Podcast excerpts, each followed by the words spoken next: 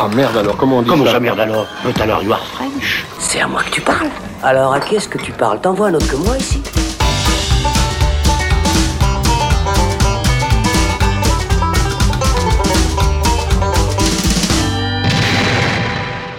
Salut, c'est Thibaut et on se retrouve dans le Saloon pour parler de Menk, le nouveau film de David Fincher qui a débarqué sur Netflix le quatre décembre. Après avoir consacré un épisode fleuve aux réalisateurs de Seven et Fight Club, épisode qu'on vous encourage d'ailleurs à aller écouter si ce n'est pas déjà fait, on s'attaque donc aujourd'hui à ce nouveau long métrage qui marque le grand retour de Fincher six ans après son dernier film qui était Gone Girl.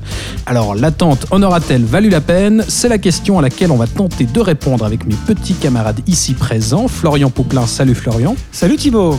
Et Alexandre Caporal, salut Alex. Salut Thibaut. Pourquoi petit camarade? Ça, mais, c'est... Mais, écoutez, c'est, voilà, c'est, c'est, c'est la période des fêtes, petit, c'est mignon, tu vois, c'est cosy, c'est, c'est, c'est dans l'esprit de Noël. Tu vois. Je prends, je prends. Voilà. C'est... Alors si vous êtes prêts à replonger dans le Hollywood de l'âge d'or, c'est parti.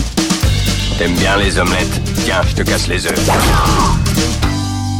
Menk nous ramène donc dans le Hollywood des années trente et nous raconte le processus créatif qui donnera naissance au meilleur film de tous les temps, à savoir évidemment Citizen Kane. Mais ici, on ne va pas suivre Orson Welles dans la création de son chef-d'œuvre, mais on va plutôt s'intéresser à son scénariste, Herman J. Mankiewicz, ici sous les traits de Gary Oldman. Un scénariste que l'histoire a eu tendance à oublier, mais qui a pourtant joué un rôle important dans la réussite du film, et c'est précisément ce qu'entend rappeler le scénario de Menk, qui a été écrit il y a vingt ans par un certain Jack Fincher, et oui, le propre père de David. Ça fait donc un bout de temps que le cinéaste traîne ce projet, puisqu'il avait déjà failli le réaliser à la fin des années quatre-vingt-dix, mais le distributeur s'était finalement retiré par peur du choix du noir et blanc qui l'avait effrayé pour tourner le film. Aujourd'hui, David Fincher peut enfin concrétiser ce vieux rêve, loin des studios hollywoodiens avec qui il est plutôt en froid en ce moment, et avec l'aide de Netflix, chez qui il a toute la liberté créative qu'il a toujours souhaitée. C'est pas faux. En ce moment, depuis six ans, donc. Ouais, absolument. Euh, alors, pour commencer, on, ben, euh, on peut commencer par là. On a parfois tendance à, à considérer que Netflix est une usine à, à petits films de grands cinéastes. C'est un petit peu la, la formule d'usage. Et que l'absence de contraintes euh, sur cette plateforme euh, conduit souvent à des films un peu trop foutraques et pas assez encadrés. Euh, Alex, commençons par toi. Est-ce que tu penses que c'est le cas ici pour Menk? Est-ce que David Fincher aurait dû être plus encadré? Ou est-ce qu'au contraire, on a vraiment affaire au grand retour euh, du réalisateur de Seven après cette longue absence de six ans? Bien, première option, mon général. Voilà, première option.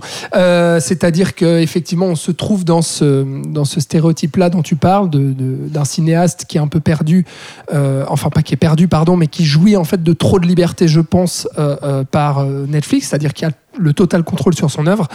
Euh, et c'est en fait effectivement le, la crainte que j'avais. J'avais deux craintes euh, sur, sur ce film. Enfin, quand on a, on a entendu parler du projet, puis ensuite quand on a vu la bande-annonce, euh, je passe très vite sur mon rapport avec Fincher. Je pense que je vous renvoie plutôt à l'émission qu'on a faite, au, au long format sur, sur sa carrière, parce que c'est un cinéaste que j'aime énormément, qui a été très très très important dans, dans la construction de ma cinéphilie. Je crois que c'est tous notre cas ici c'est présent. C'est tous notre cas, exactement. Et donc, qui est un cinéaste qui m'a... Euh, qui m'a jamais déçu en fait, parce que j'aime, j'aime tous ces films honnêtement, à part peut-être The Game qui, qui, qui est le film sur lequel j'aimais le plus de, de réserve, mais sinon tous ces films me, me passionnent et continuent à me passionner aujourd'hui parce que je les revois avec euh, à chaque fois une nouvelle lecture euh, et, et, et, de nouvelles, et de nouvelles choses. Et là donc forcément j'attendais ce mec, donc il y a un préjugé de base, voilà, le nouveau film de Fincher, et cetera.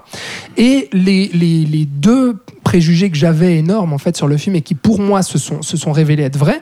Le premier, c'est ce dont tu as parlé, c'est-à-dire le fait de voir un réalisateur comme ça, euh, donc un, un immense auteur à Hollywood et un grand cinéaste reconnu, euh, reconnu autant par les cinéphiles, la critique, la, l'académie que par le grand public, euh, qui se lance justement dans son nouveau film avec une plateforme bah, dont on a vu euh, sa manière de faire avec pas mal de grands cinéastes qu'elle a, qu'elle a eu en fait sur sa plateforme. Euh, c'est-à-dire, euh, on met les sous et démerde-toi, quoi. En gros, c'est ça. C'est-à-dire que Scorsese, s'il est allé faire son Irishman avec Netflix, c'était cette raison-là qui était derrière. Ouais, c'est, c'est ce que j'allais dire, ce qui peut donner des films comme Irishman où, alors qu'il voilà, est bien. On n'a pas trop affaire à un film euh, sur lequel le cinéaste était, euh, enfin, aurait dû être plus cadré et c'est un peu paumé. Alors, moi, je pense un peu, mais euh, bon, on, là, on, on, va, on va parler on, de Irishman. On vous renvoie si on aussi à l'épisode voilà. consacré à Irishman. Exactement. Mais non, effectivement, c'est un bon film, mais ça reste pour moi euh, un Scorsese mineur et, et on voit justement les limites.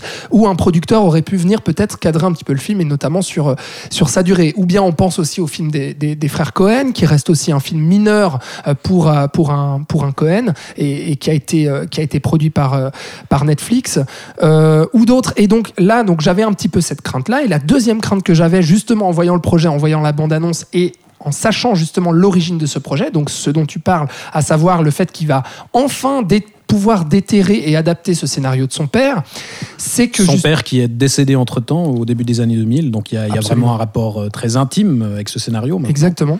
Bah, j'avais peur, justement, euh, que ce soit, et notamment avec le, le, le côté produit par Netflix, c'est-à-dire ce, ce projet, personne n'en a voulu jusque-là. Alors, le noir et blanc, ça, c'était effectivement euh, quelque chose de, qui, qui marquait vraiment le, le, la limite, en fait, qui était le, le point de rupture pour tous les studios qui ne voulaient pas financer le film parce que c'était en noir et blanc, mais j'imagine qu'il y avait une autre raison derrière ça, et c'est ce que moi je vois en voyant le film, c'est que euh, le, le script est mauvais pour moi, et que oh, euh, carrément. voilà carrément, et que Fincher est, est vraiment enfermé en fait dans ce, ce, cette volonté absolue d'hommage, et que Netflix a vraiment fermé les yeux en disant mais vas-y, mais enfin fais ce que tu veux. J'imagine, hein, je, je dis pas que c'est ça qui s'est produit, mais j'imagine, et en tout cas c'est ce que je perçois à la vision du film. Donc vraiment ce côté euh, euh, on va quand même déterrer ce scénario, on va quand même le faire, le film, et, et la crainte que j'avais aussi, c'était ce côté euh, on va faire un film sur le Hollywood des années trente en noir et blanc, etc. Donc on va rendre hommage non seulement au scénario du père,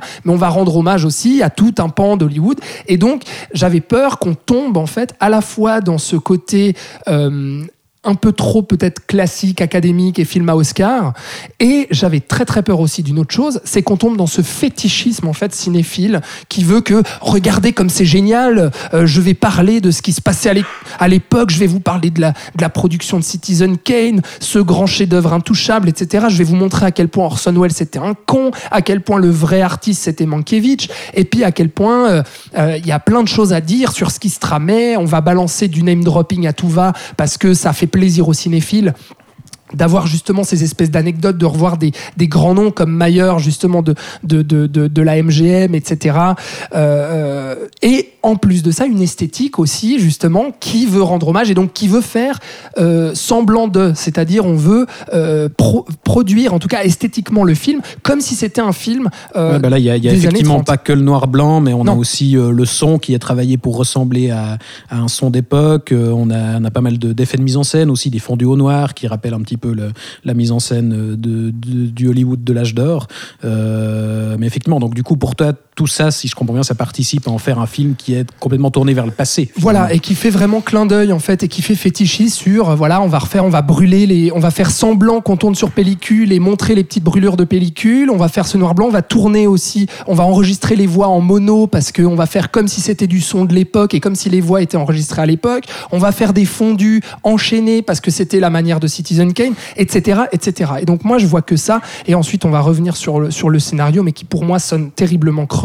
Je suis désolé Florian, j'ai énormément parlé, mais j'ai posé un peu, oui, je pense, je crois les bases de mon avis. On a, on a bien compris avis. Ton avis qui est globalement assez négatif, mais je crois que heureusement on va avoir un peu d'équilibre dans tout ça grâce à Florian. En effet, je ne suis pas du tout d'accord avec ce que Alex vient de dire. En tout cas, je peux être en partie d'accord, mais pas entièrement. Je vais revenir sur ce que tu disais en premier, sur le fait que euh, David Fincher avait tout le pouvoir et tout le contrôle sur son film. Euh, rappelons quand même que c'est un des réalisateurs les plus obsessionnels et perfectionnistes qui existent encore aujourd'hui, et que le contrôle sur ses films, il les a depuis plus de quinze ans, voire même vingt ans. Donc, que Netflix lui ait filé de l'argent ou pas, ça ne change rien pour moi. Je pense que euh, je te rejoindrai seulement sur le fait que le script est un peu plus faible vis-à-vis que c'est son père qui l'a écrit et qu'il n'a sûrement pas autant travaillé qu'il l'aurait fait avec quelqu'un qui était en vie, parce que Fincher est connu pour travailler à fond chaque scène avec le scénariste, vraiment aller euh, pourquoi est-ce que cette ligne est là, pourquoi est-ce que lui va là, enfin il ouais, vraiment collaborer ça, avec le scénariste et pas uniquement voilà, prendre le produit et fini et tourner. Et là, vu que son père est mort, est-ce qu'il a, enfin, il a certainement pas collaboré avec son père, est-ce qu'il a fait des retouches, à quel point est-ce qu'il en a refait, puisque c'était son père, puisque c'était personnel pour lui. Donc moi j'ai des points négatifs aussi comme toi, Alex, je te rejoins dessus. Par contre, sur le contrôle, je pense qu'il l'a, qu'il l'a eu avec ce film autant qu'il l'avait avec ses films précédents, parce que c'est aussi quelqu'un qui a toujours respecté les budgets qui étaient alloués, qui est excessivement organisé et qui est très pointilleux sur absolument tout le processus de construction du film. Euh, pas que la mise en scène et pas que le script, mais tout ce qui est euh, de combien coûtent les choses, de qui on va embaucher, de quand, être, de quand est-ce qu'il va sortir, et cetera. Euh, donc moi, je ne pense pas que... Bon, déjà, je ne, je ne trouve pas que le film soit un film mineur. Je trouve que c'est... Euh, et c'est ce sur quoi je finissais euh, notre émission de trois heures trente qu'on a fait, euh, Quand qui, même. qui est sortie. euh, je finissais sur le fait que... Est-ce que Fincher allait commencer une troisième période? Et je trouve que c'est le cas euh, avec ce film, puisque, encore une fois, il fait quelque chose de différent. On peut euh, dire que chose... c'est un film qui tranche vraiment voilà. radicalement avec euh, ses précédents et avec voilà. la plupart de ses films d'ailleurs. Que je trouve beaucoup plus humble, et, euh, mais tout aussi perfectionniste. Donc, si, si vous voulez, je retrouve le Fincher, euh, mais avec plus d'humilité, parce qu'évidemment, il s'efface un peu sous le script de son père et sous ce fameux genre de hommage au Hollywood des années trente. Euh, concernant la technique, je ne suis pas non plus d'accord avec le fait qu'il a voulu singer ou copier. Euh, pour moi, c'est un hommage, mais c'est un hommage contemporain, puisqu'il faut quand même rappeler que le film a été tourné en huit K, en forme, donc, qui n'existait pas à l'époque, en format scope qui n'existait pas à l'époque, que certes, les voix ont été enregistrées en mono, mais que le rendu mono a été retravaillé avec les dernières technologies audio, ce qui fait qu'on a juste l'impression de ce son un petit peu creux et vide, mais qui n'est pas trop absent, comme quand on regarde un vieux D V D d'un ancien film, c'est-à-dire qu'il est quand même en stéréo, quand même englobant. Et je vois pas à quoi ça sert, moi, ça, tu vois. Bah, ça fait que ça dépasse quand même le, arrive... le fétichisme pur et voilà. simple, où il, où il en fait quand même quelque chose de nouveau. Et... C'est pas juste retrouver exactement la, la même chose qu'à l'époque. Exactement. Et même au niveau de la mise en scène, il a su prendre, entre guillemets, le meilleur des années trente, en tout cas des techniques qui n'étaient plus utilisées aujourd'hui, notamment la double focale, qui est très bien utilisée.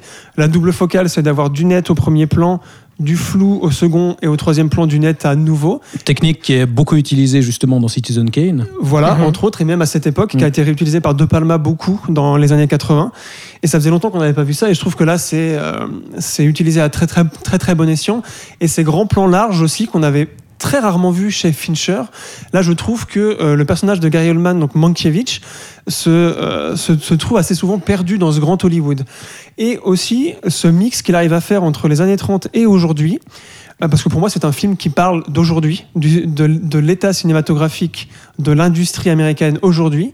Euh, il réussit aussi à mêler, en fait, euh, le... Hollywood de cette époque avec le Hollywood d'aujourd'hui, autant dans la forme, comme je viens de dire, mais dans le fond aussi, avec cette fameuse parabole euh, du singe, de l'orgue, du, du joueur de l'orgue de, l'orgue de barbarie. Hein. Voilà, mais ça, je pense qu'on va y revenir aussi à, ouais, à ce dont, enfin, à ce quoi parle Au fond, le film. Effectivement, ouais. Et euh, je vois, il a été marketé comme étant un film qui parle de la création de Citizen Kane. Pour moi, ce n'est absolument pas le cas. Mm. Ce film parle de quelque chose de beaucoup plus vaste et beaucoup plus intéressant que simplement dire. Euh, que ah Wells c'était méchant, en fait c'est Mankiewicz euh, qui a fait toute la base. Il en parle certes parce que voilà, c'est le, ça va plus loin que ça, le point de base. Mais le film, excuse-moi je te coupe là-dessus, mais Citizen Kane habite tout le film pour moi, parce que au-delà de juste la simple et hey, regardez on va vous expliquer la production de Citizen Kane et on va vous montrer qui était le vrai artiste. Pour moi, ça va plus loin que ça, on est totalement d'accord avec ça. Par contre, là où pour moi Citizen Kane est vraiment un fantôme au-dessus du film, c'est que euh, on voit dans la technique, dans la mise en scène et autres, qu'il y a cette volonté de coller justement à la manière dont Citizen Kane était fait. Et dans le script aussi, parce qu'il faut rappeler que Citizen Kane est un film... Euh, euh, on pour parler vraiment du scénario de Citizen mmh. Kane, qui est construit sous forme de flashback, qui est, un, qui est un biopic, mais finalement un faux biopic aussi, construit sous forme de flashback. Exactement la même chose que Menk. Pareil, il y a ces fondus enchaînés, justement, d'une scène à l'autre, où on passe d'un flashback ouais, à un la, autre. La, la structure, la Citizen construction Kane. Fait écho à, à Citizen Kane, effectivement. Absolument. Donc, que ce soit dans, dans, dans le fond, dans la forme, dans la mise en scène euh, euh, et autres. Et puis, euh, et puis, je ne sais plus ce que je voulais dire, donc vous allez enchaîner. Mais je, bah, je vais enchaîner dire, en, ouais, en disant qu'effectivement, il y a énormément énormément d'écho, enfin il, il se réapproprie énormément de de de, de comment de, de matériaux qui vient de, de Citizen Kane justement, mais je trouve ce qui est intéressant, c'est qu'il en fait quelque chose de nouveau. Il y a des clins d'œil assez évidents et qu'on peut trouver un peu faciles. Euh, par exemple, il reprend des effets de mise en scène, il refait la fa- ah ouais. le fameux plan de la boule à neige qui tombe et là c'est une bouteille, c'est une bouteille d'alcool. Mm-hmm. Bon là c'est, c'est c'est un peu c'est plus pour pour la blague, mais euh, voilà, il est marié qu'il... à la brune et puis il tombe peu à peu. Enfin il est attiré par la blonde. Enfin je veux dire il y a il y a plein de choses oui, comme mais, ça. Mais c'est, c'est intéressant de construire ça en miroir, puisque là, il raconte la vraie c'est histoire. Vrai, parce vrai, que, euh, euh, en fait, Citizen Kane, pour rappel, euh, le, le personnage de Charles Foster Kane euh, faisait référence à la figure de William Hearst, qui était un, un homme d'affaires et, et un manier de la presse de l'époque. Et en gros, le, le film raconte son histoire de façon romancée, en mélangeant aussi avec d'autres figures euh, historiques. Et donc, ce William Hearst, euh, le scénariste Mankiewicz le connaissait intimement, et on va suivre justement tout le rapport qu'il y a avec lui. Et, et justement, ça a du sens, en fait, de reprendre, je trouve, la même ouais, structure, c'est vrai, c'est vrai. Puisqu'on raconte euh, l'histoire de la figure réelle qui a inspiré ce film-là. Et, et en même temps, comme tu le disais, Florian, ça, le fait aussi de, rem- de reprendre des effets de mise en scène de l'époque, ça l'empêche pas non plus euh, d'inventer, et aussi de, de, d'y, ins- d'y insérer son style, mmh. parce qu'on se trou- on retrouve malgré tout, même si c'est un peu plus discret que sur certains films, mais on retrouve euh, la mise en scène de Fincher, euh, ces fameux euh, mouvements de caméra qui épousent euh, les, les déplacements des personnages à la perfection. On a toujours ça, son, son souci du détail, euh, ces, ces cadrages, euh, voilà, de, des personnages aussi qui ont souvent, qui, euh, qui sont dans des entrebâillements de portes où il y a des, des, des scènes assez importantes à ce niveau-là. Porte. Ouais, qui, enfin voilà, on, on retrouve son cinéma malgré tout. Il arrive à insuffler son cinéma là-dessus, et, et je trouve qu'il s'efface pas complètement de, derrière ça, malgré ce qu'on pourrait croire. Alors, ouais, vas-y. Et euh, pour différencier aussi de Citizen Kane, je suis assez d'accord avec toi de tous les petits clins d'œil qu'il fait. Et que certes la structure est la même, euh, moi la grosse différence que je vois avec Citizen Kane, c'est l'humilité que Fincher a dans ce film comparé à Wells, qui oh euh, ouais. mais Wells avait un ego monumental, ça c'est bien là, sûr, tout le monde le savait. Et Citizen mais... Kane, on s'en souvient euh, principalement par justement sa mise en scène ultra audacieuse bien et sûr, innovante ouais. pour l'époque. Mais tu vois, Fincher du coup là a fait l'inverse, au lieu de faire un énorme film, a décidé de faire un film plus plus humble.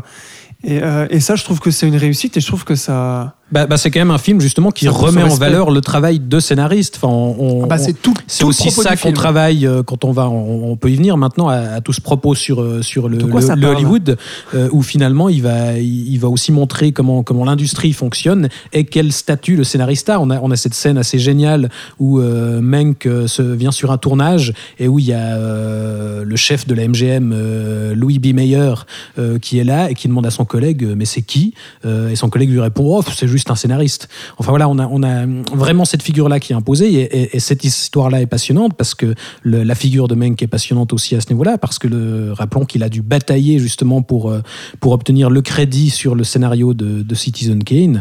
Euh, et c'est cette histoire-là aussi qu'il raconte, et c'est intéressant que ce soit justement un cinéaste, un réalisateur, David Fincher, qui n'a jamais été crédité pour un seul scénario, qui n'a jamais signé un seul scénario ouais. de ses films, euh, qui veuille mettre en avant la figure du scénariste. Et surtout un cinéaste qui est aussi contrôlant, parce que Fincher est aussi connu pour être le grand maître d'orchestre de tous ses films, qui fait des centaines de prises, que, que c'est lui qui a, le, qui a le fin mot sur absolument tout, donc qui contrôle tout, et que là il fasse un film qui rend hommage au scénariste. Encore une fois, c'est de l'humilité. Ouais. Et là, bah, là, pour moi, justement, où il y a une cohérence, et effectivement, je, je, je comprends pourquoi justement Fincher s'efface peut-être derrière un peu ce, ce scénario. C'est justement pour ça, parce que tout le propos du film, il est là, et il est dans montrer que, eh bien, peut-être que justement l'âme du film, et puis le vrai auteur en fait derrière le film, euh, peut être autre que justement le metteur en scène qui va des fois euh, prendre tout le toute la, le la crédit. voilà tout le crédit. Merci. Pour son compte. Donc justement, je comprends un peu ça, mais et, et, et je vais pas spécialement reprocher à Fincher justement de se mettre en retrait, et peut-être de livrer un film un peu moins un peu moins excitant et un peu moins abouti en termes de mise en scène que ce à quoi il nous a habitués. Par contre, ce que je vais lui reprocher, c'est d'être totalement aveuglé en fait par l'hommage qu'il rend à son père. C'est-à-dire que pour moi, il n'a pas de recul sur ce script. Euh, et il ne voit pas qu'il n'a pas un bon script en main. Je m'explique pourquoi pour moi le film est mauvais. Euh, euh, le le oui, script est mauvais, pardon, parce pardon, pardon. Avec des, quali- des qualificatifs pareils, là, il faut le... une explication. Je dis le script est mauvais, pas le film. Le, oui, le, mais même le, là, je demande une explication. Eh bien, j'y viens. Euh, c'est parce que pour moi, il manque exact... Pardon, pardon, c'était pas voulu. Il fallait la faire, écoute. Excuse-moi, je te jure, je l'avais dit pas de... Écoute, c'est très bien comme ça, elle est faite... Enchaînons. Il manque en fait exactement euh, ce que Citizen Kane avait compris. C'est-à-dire que derrière justement, euh, en fait, Citizen Kane détournait justement le biopic et nous faisait en fait au tout début du film une sorte de fiche Wikipédia euh, très rapide, très condensée en fait du personnage, pour justement ensuite la contourner en nous amenant sur une histoire en nous disant non non non non attendez, là on a on a retracé les les les les grands faits un peu majeurs de la vie de Charles Foster Kane. mais on ne comprend pas qui est Charles Foster Kane. Et tout le film va essayer de nous faire comprendre qui était cet homme et qu'est-ce qui le définissait en fait en tant qu'homme. Quelle était sa personnalité, quelle est, enfin voilà, euh, quel était son caractère, et cetera. Et, et le film arrive à faire ça, Citizen Kane, parce que le film touche, et notamment avec le Rosebud et ce genre de choses, à l'âme en fait du personnage, euh, euh, à ses aspirations, à ses obsessions, à, à, à, à, à ses défauts, à ses démons, à tout ça. Et en fait, il le rend profondément humain.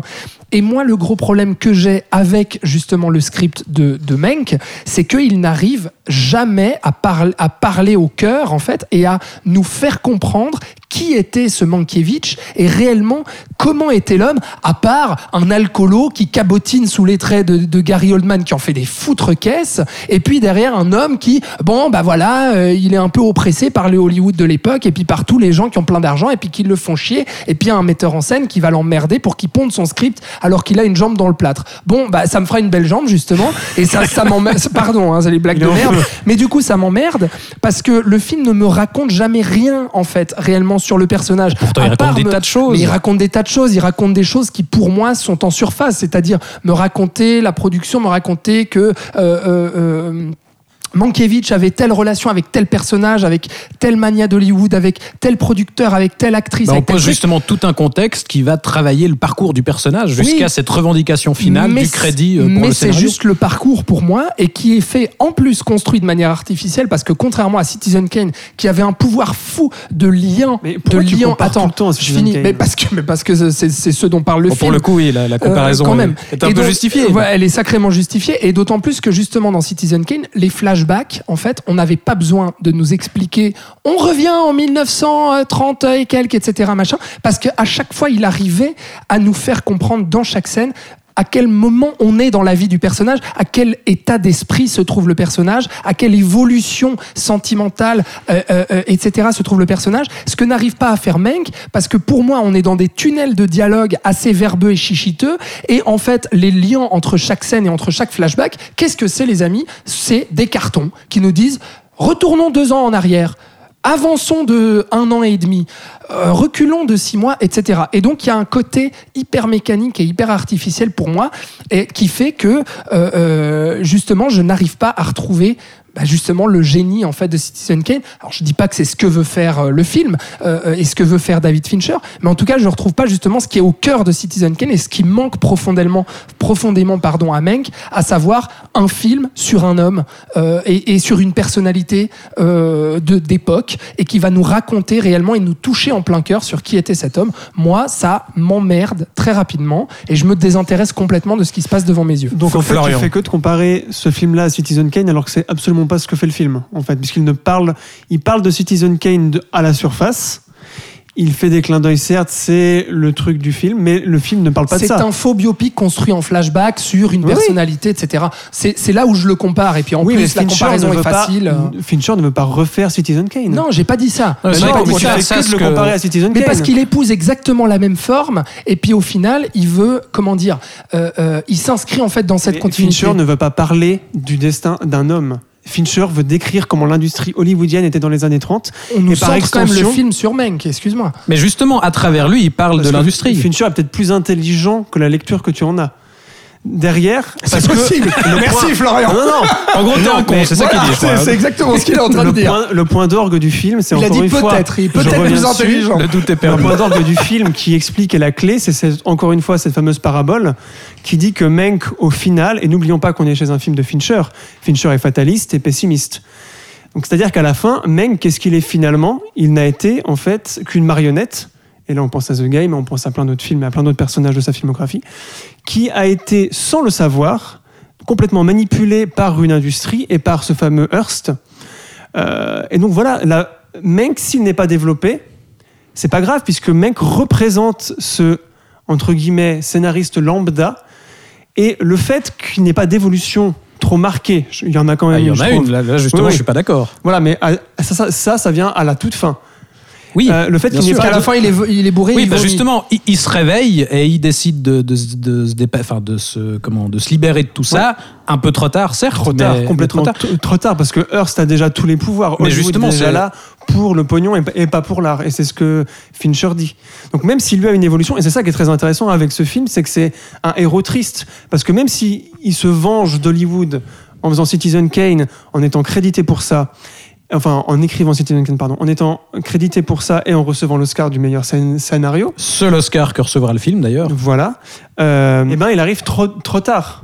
Et ce que Fincher fait aujourd'hui en faisant ce film, et je trouve que ça tombe très bien puisque il l'a pas fait exprès, mais avec ce qui se passe avec le Covid et tout, c'est que euh, encore une fois, on est à une charnière dans l'industrie cinématographique et Fincher nous rappelle encore une fois qu'Hollywood n'existe que pour faire du pognon. Ouais.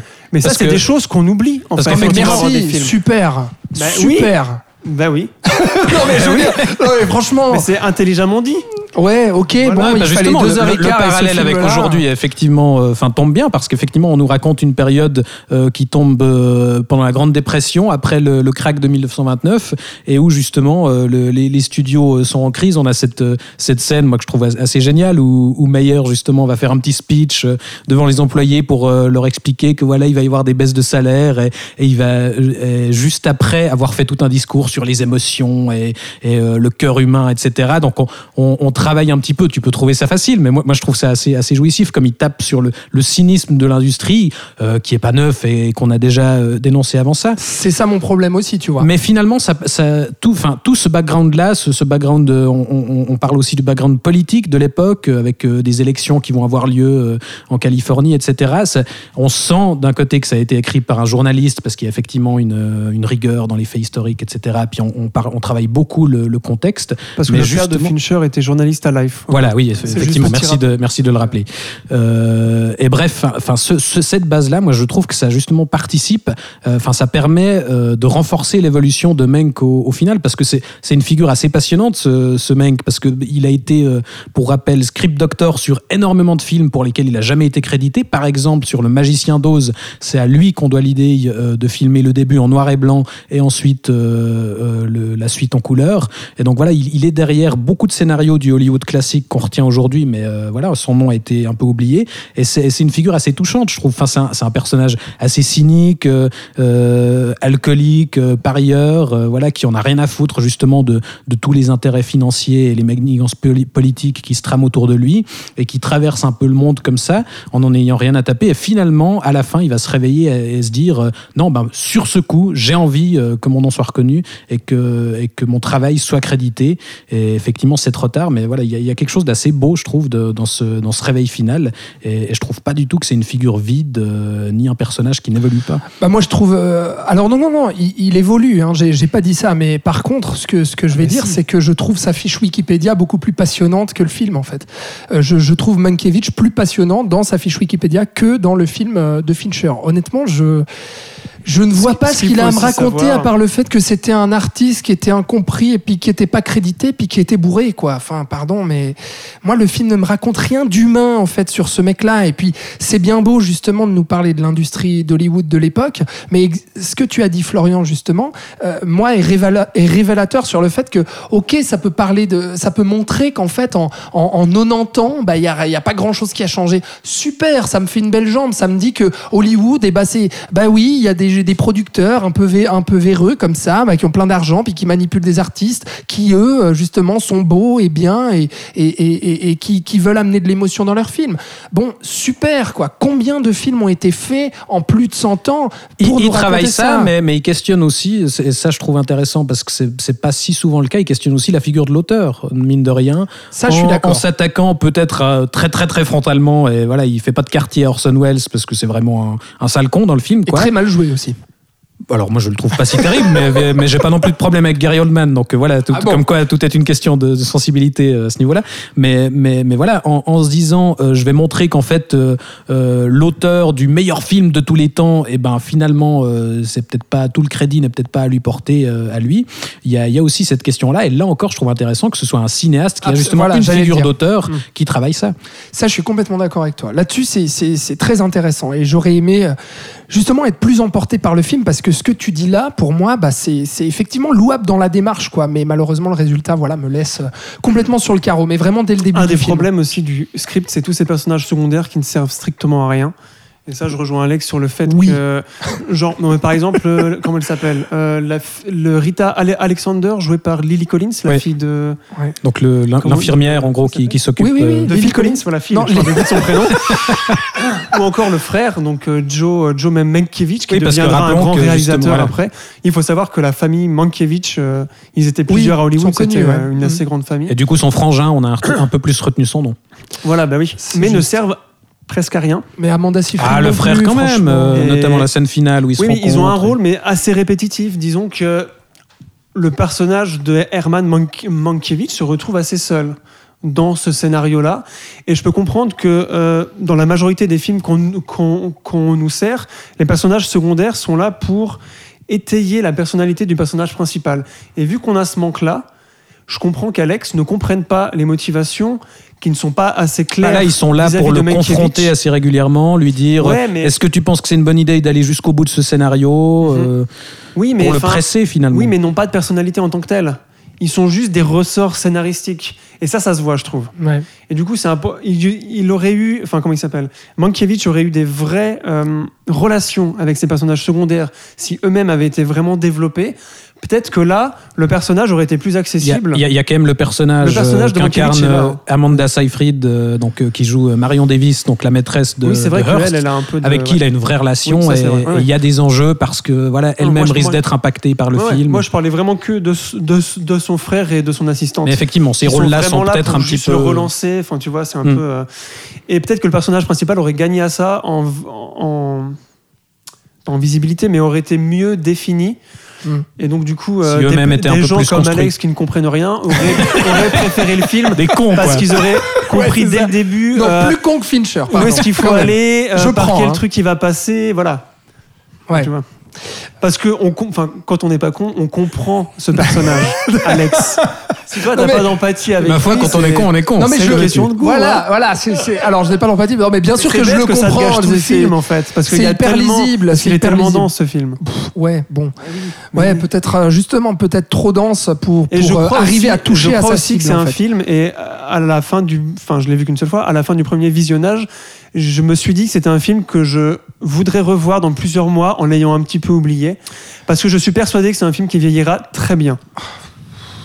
Qui est, beau, qui, est beaucoup plus, qui est beaucoup plus intelligent, comme la majorité moi, je... des films de Fincher d'ailleurs, qui sont beaucoup plus intelligents et beaucoup plus profonds qu'on ne le pense. Ouais, moi je sais ah, qu'en oui, tout oui, cas, de, depuis que je l'ai vu, là ça fait une bonne semaine, euh, il a mûri petit à petit et, ah ouais. et plus j'y ai pensé. Enfin, je l'aime de plus en plus en fait. Ah bah je moi je l'oublie jour après jour. Non mais à part ça, euh, honnêtement, je pense que euh, je le reverrai dans, dans, je dis pas dans quelques semaines, mais peut-être dans quelques années. Et puis euh, on dira, on, on te l'avait dit quoi. Voilà. Told you. C'est ça. Told you, exactement. Non, mais ce que, ce que je veux dire, c'est que effectivement là je vois le film, on a tous vu le film avec forcément beaucoup d'attentes, beaucoup de préjugés. Évidemment. Alors les préjugés du début dont j'ai parlé qui se sont avérés vrais pour ma part, mais aussi les attentes parce que Fincher, parce que ça fait six ans qu'il ouais, a pas et fait encore une fois métrage. C'est un film très différent de ces derniers. Exactement. Et, et, et puis bah, je peux prendre l'exemple aussi de, de Gone Girl typiquement, qui est un film au cinéma qui m'a laissé peut-être un peu Pareil, un ouais. peu sur ma faim, on va dire, et qui en le revoyant justement s'est déployé davantage et, et a, a révélé tout tout son suc. C'est vois-tu. Le gage d'un d'un bon cinéma en fait. Absolument. Comme le bon vin. Donc c'est vrai que je vais je dis pas que c'est un, alors oui, j'ai dit que c'était un mauvais script et, et je maintiens. Oui, oui, Par contre, dit, oui. je ne dis pas que c'est un mauvais film, en revanche, c'est une déception énorme pour moi qui adore Fincher et qui attendait beaucoup de ce de ce film et beaucoup son retour, mais l'autre question que que je me pose, et j'aimerais vous entendre un peu là-dessus, c'est aussi, je me pose beaucoup la question sur euh, quel impact va avoir ce film, à qui il s'adresse, et qui va en avoir quelque chose à foutre sur Netflix. En c'est fait. Une très bonne question. Je, ah crois ouais. que, je crois que Fincher n'en a rien à foutre à ce moment-là. Je pense qu'il l'a fait pour lui, que c'était un projet ah bah ça, qu'il avait alors, depuis bah longtemps. Ça, mais oui, ça c'est clair. Oui, oui. Ah bah c'est la, c'est la définition du, du projet personnel. C'est ça, voilà. Totalement. Mais c'est le premier qui fait, en l'occurrence. Mais c'est peut-être très bien parce que ça et va peut-être lui permettre justement de, de vider un sac et de passer à autre chose. Mais en attendant, mais franchement, qui va voir ça sur Netflix ? Remettons enfin, ça en contexte quand même. À part nous, euh, tu vois. Ça enfin. paraît. Non, mais c'est un film qui paraît sur Netflix où les seuls bons films produits par Netflix entre guillemets, c'est quoi ? The Irishman, Roma. Et peut-être un troisième que je ne me rappelle pas comme oui, ça. Oui, Uncut Gems. Mais euh... Bright. Ah non, pardon. Non, non. Annihilation. Non, non, pardon. euh, mais euh, c'est quand même un des meilleurs films produits par Netflix qui est sur la plateforme. Et mais... aussi, il ne faut pas oublier qu'on est aussi, aussi critique, et je pense à Alex aussi, puisqu'il vient de le dire, c'est qu'on a affaire à un des plus grands réalisateurs contemporains. Oui, a- après, voilà, après hein. effectivement... C'est-à-dire c'est, que même c'est... Un, un moyen Fincher, ça reste un très bon film comparé à toute la merde qu'on ouais. trouve sur cette plate, plate, plateforme. Bah, comme, oui, enfin, c'est, c'est un petit va, peu généraliste, tout ça. C'est un bah, peu court, mais, jeune homme. Voilà. Mais, non, mais c'est vrai que c'est, c'est une très bonne question que oui. tu poses, parce qu'on peut effectivement se demander, un film Netflix en noir et blanc, déjà, il n'y en a pas tant que ça. Euh, voilà. Euh, euh, le, est-ce que... Moi, c'est aussi une question que je me pose. Est-ce qu'on peut débarquer comme ça sans avoir vu Citizen Kane, euh, parce que c'est quand même, comme on l'a dit, un film assez dense, sans, sans forcément s'intéresser ou avoir beaucoup de connaissances sur le Hollywood de l'époque, et cetera. Si on ne sait pas qui est Louis B. Mayer, est-ce qu'on peut débarquer dans le truc? Voilà. Je ne sais pas si euh, l'utilisateur euh, lambda, on va dire, de, de Netflix, euh, qui n'est pas forcément plus cinéphile que ça et qui va éventuellement tomber dessus par hasard, est-ce que euh, est-ce que c'est pas un film un petit peu hermétique pour euh, les non-initiés? Ça, on peut se mais, poser la question. Mais je pense aussi mmh. hermétique aussi pour pour pas mal de cinéphiles aussi, dans le sens où euh, on va prendre pour comparer comme ça euh, film en noir et blanc et tout euh, qui est pas spécialement euh, comment dire euh, qui est peu, euh, qui aujourd'hui en deux mille vingt n'est pas à mettre euh, devant tous les yeux, euh, en tout cas qui va pas susciter le, l'intérêt et, et, et la curiosité de tous. Mais Roma typiquement, c'est aussi un film en noir et blanc, et pourtant je pense que Roma, donc sur Netflix, a touché beaucoup de gens. Mais pourquoi? Parce que Roma, à mon sens, l'utilisa- que ce soit l'utilisation du noir et blanc ou le fond même de son film, en fait, euh, nous raconte une histoire, et une histoire profondément humaine qui va réussir à toucher les gens. Mais et là qui... aussi, voyons. Oh, bon. C'est non, pas le même projet, c'est pas le même type de projet, mais je vois ce que tu veux dire, Alex. Mais tu vois ce que, dans, ce que je veux dire par là, c'est que Roma a le potentiel justement de toucher davantage de gens qui vont se dire bon, le noir et blanc, je passe.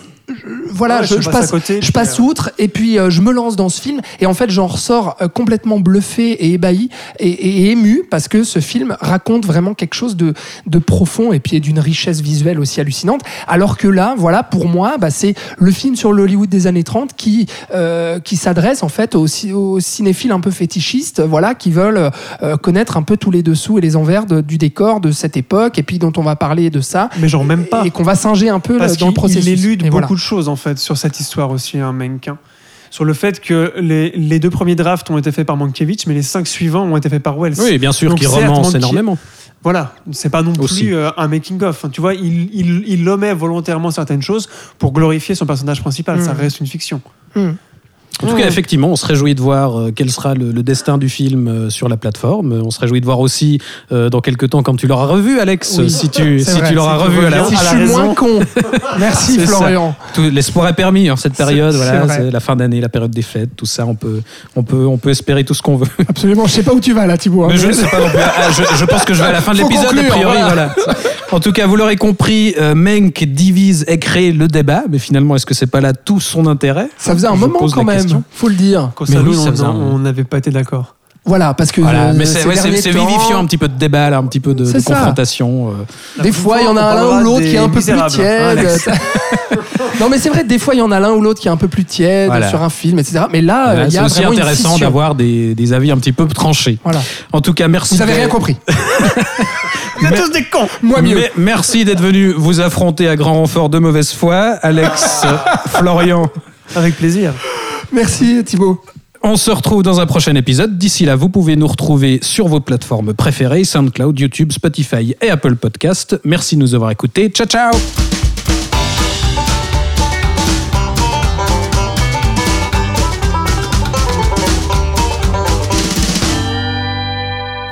J'aime bien les omelettes.